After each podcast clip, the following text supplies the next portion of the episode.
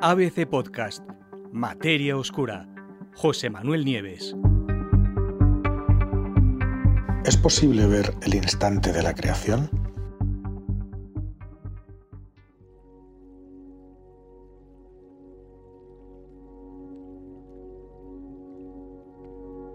Hace 13.760 millones de años, un punto sin tamaño, pero de densidad infinita, empezó súbitamente a expandirse creando al hacerlo el espacio, el tiempo y toda la materia que el universo contiene. Desde entonces, el universo mismo no ha dejado de crecer. El espacio se estira, se hace cada vez mayor, y la materia original, que eran partículas sueltas, diluidas en un plasma ardiente, se han ido combinando en conjuntos cada vez más complejos hasta llegar a formar estrellas, galaxias o seres humanos. Y ahora, esos seres, nosotros echamos la vista atrás y nos preguntamos por el principio de todo. Pero ¿es realmente posible observar el inicio de los tiempos, el momento mismo de la creación? Desde luego, observar el comienzo del tiempo no es una tarea fácil. Lo cierto es que desde hace décadas, físicos y cosmólogos de todos los cinco continentes han tratado de aproximarse, de acercarse cada vez más a ese mágico instante cero, ese momento en el que hace 13.760 millones de años el universo surgió con todo lo que contiene. Los cálculos teóricos más avanzados han conseguido llegar muy cerca de ese lejano primer instante, pero no hasta el principio. Y ya si hablamos de las observaciones experimentales con instrumentos, con telescopios, incluso con los más sofisticados, esas se quedan muchísimo más lejos del instante inicial. Fijaros, en las ecuaciones de los teóricos hemos conseguido saber qué es lo que sucedió tras apenas 10 elevado a la menos 35 después del instante de la creación. Es lo que se llama el tiempo de Planck, 10 elevado a la menos 35. Es decir, la 10 septillonésima parte del primer segundo después del momento cero. 10 septillonésima parte.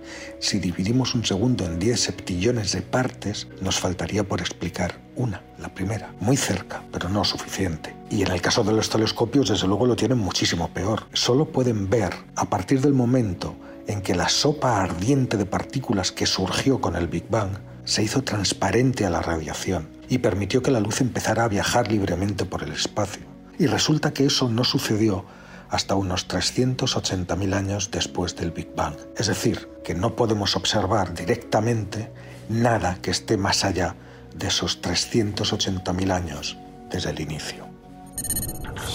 ¿Podremos hacerlo algún día?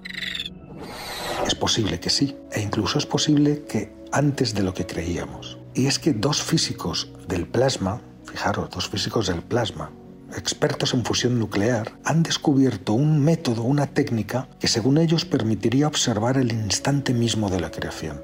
Y para ello, dicen en un estudio, habría que utilizar ondas gravitacionales. Ya sabéis, las ondas gravitacionales fueron predichas por primera vez por Albert Einstein en 1916. Son una consecuencia de su teoría de la relatividad. ¿Y qué es lo que son?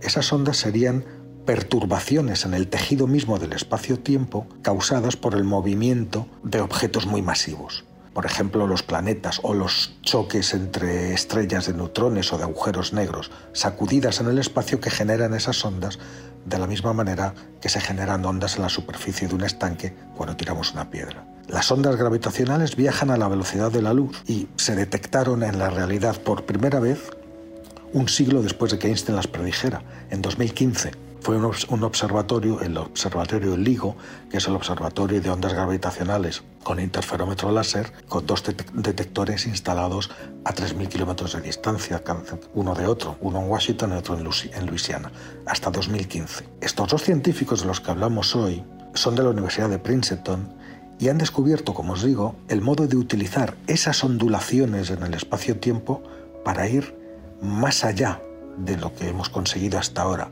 y observar, gracias a ellas, a estas ondas gravitacionales, el momento mismo en el que todo comenzó. Su idea se acaba de publicar en eh, una revista muy prestigiosa que es Journal of Cosmology and Astroparticle Physics. Ahí, en ese artículo, los investigadores aseguran que podrían lograr su objetivo aprendiendo cómo las ondas gravitacionales que sabéis que, como os he dicho, son ondulaciones en el tejido del espacio-tiempo, cómo fluyen a través de los planetas y las densas nubes de gas que hay entre galaxias. Es decir, cómo esas ondas se comportan cuando atraviesan la materia.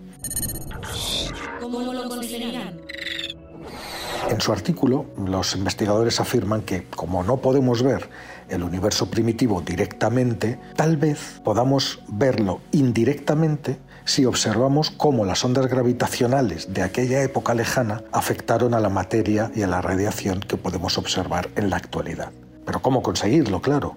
Bueno, pues los investigadores, que se llaman Garg y Liadodin, lo que hicieron fue adaptar sus trabajos previos sobre física del plasma, de los dos científicos son expertos en fusión nuclear, fijaros, ¿no? Y para calcular cómo se mueven las ondas electromagnéticas a través del plasma, que es la sopa de electrones y núcleos atómicos que alimenta a los reactores de fusión nuclear, ¿no? a los reactores experimentales. Bueno, pues los investigadores se dieron cuenta de que ese movimiento de las ondas electromagnéticas allí, pues resulta que es muy similar, muy parecido al de las ondas gravitacionales cuando pasan a través de la materia. O sea que básicamente, dice uno de los investigadores, lo que hicieron fue poner a trabajar la maquinaria de ondas de plasma en un problema de ondas gravitacionales. O sea, muy ingenioso, desde luego. En su trabajo, eh, los científicos lo que hicieron fue desarrollar varias fórmulas que, por lo menos en teoría, podrían conseguir que las ondas gravitacionales revelaran propiedades ocultas sobre distintos tipos de cuerpos, de objetos y de fenómenos celestes. A medida que las ondas van fluyendo a través de la materia, ¿qué es lo que hacen? Crean luz. Y las características de esa luz dependen de la densidad de la materia, es decir, esa luz guarda información sobre los objetos. Gracias a ello, por ejemplo, un físico sería capaz o podría analizar esa luz y descubrir propiedades ocultas de una estrella que está a millones de años luz de distancia. O la técnica podría también llevar a hacer nuevos descubrimientos sobre estrellas de neutrones y agujeros negros, sabéis que cuyas las colisiones producen poderosas ondas gravitacionales. Y en el extremo, incluso sería capaz de revelar información de primera mano sobre lo que estaba pasando cuando, justo durante el instante del Big Bang, en el primer instante de existencia del universo. Cuando empezaron su investigación, además, los científicos no se dieron cuenta del alcance que podía llegar a tener y pensaron que sería un proyecto de pequeñas dimensiones, el típico proyecto de seis meses que le encargas a un estudiante de posgrado, ¿no? Pero claro, una vez que empezaron a profundizar en el tema, se dieron cuenta de que la cosa iba mucho más allá y de lo que ellos estaban haciendo, de buscar cómo se movían las ondas electromagnéticas a través del plasma, tenía posibilidades enormes en un problema de la física que es eh, de dificilísima solución, que es buscar las ondas gravitacionales y la información de esas ondas gravitacionales de las que procedían del mismísimo Big Bang. Es decir, que podían hacer un trabajo teórico básico que no, pare, no, no, no daba la impresión de que fueran capaces de hacer.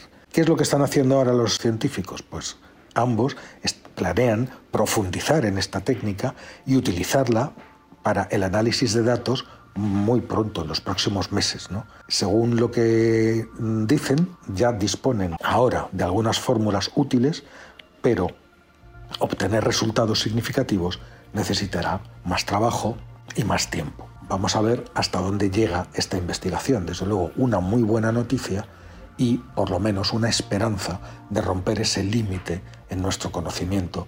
Incluso ya podemos atrevernos a pensar en la posibilidad de ser capaces de ver, de observar qué es lo que pasó en el momento mismo de origen del universo.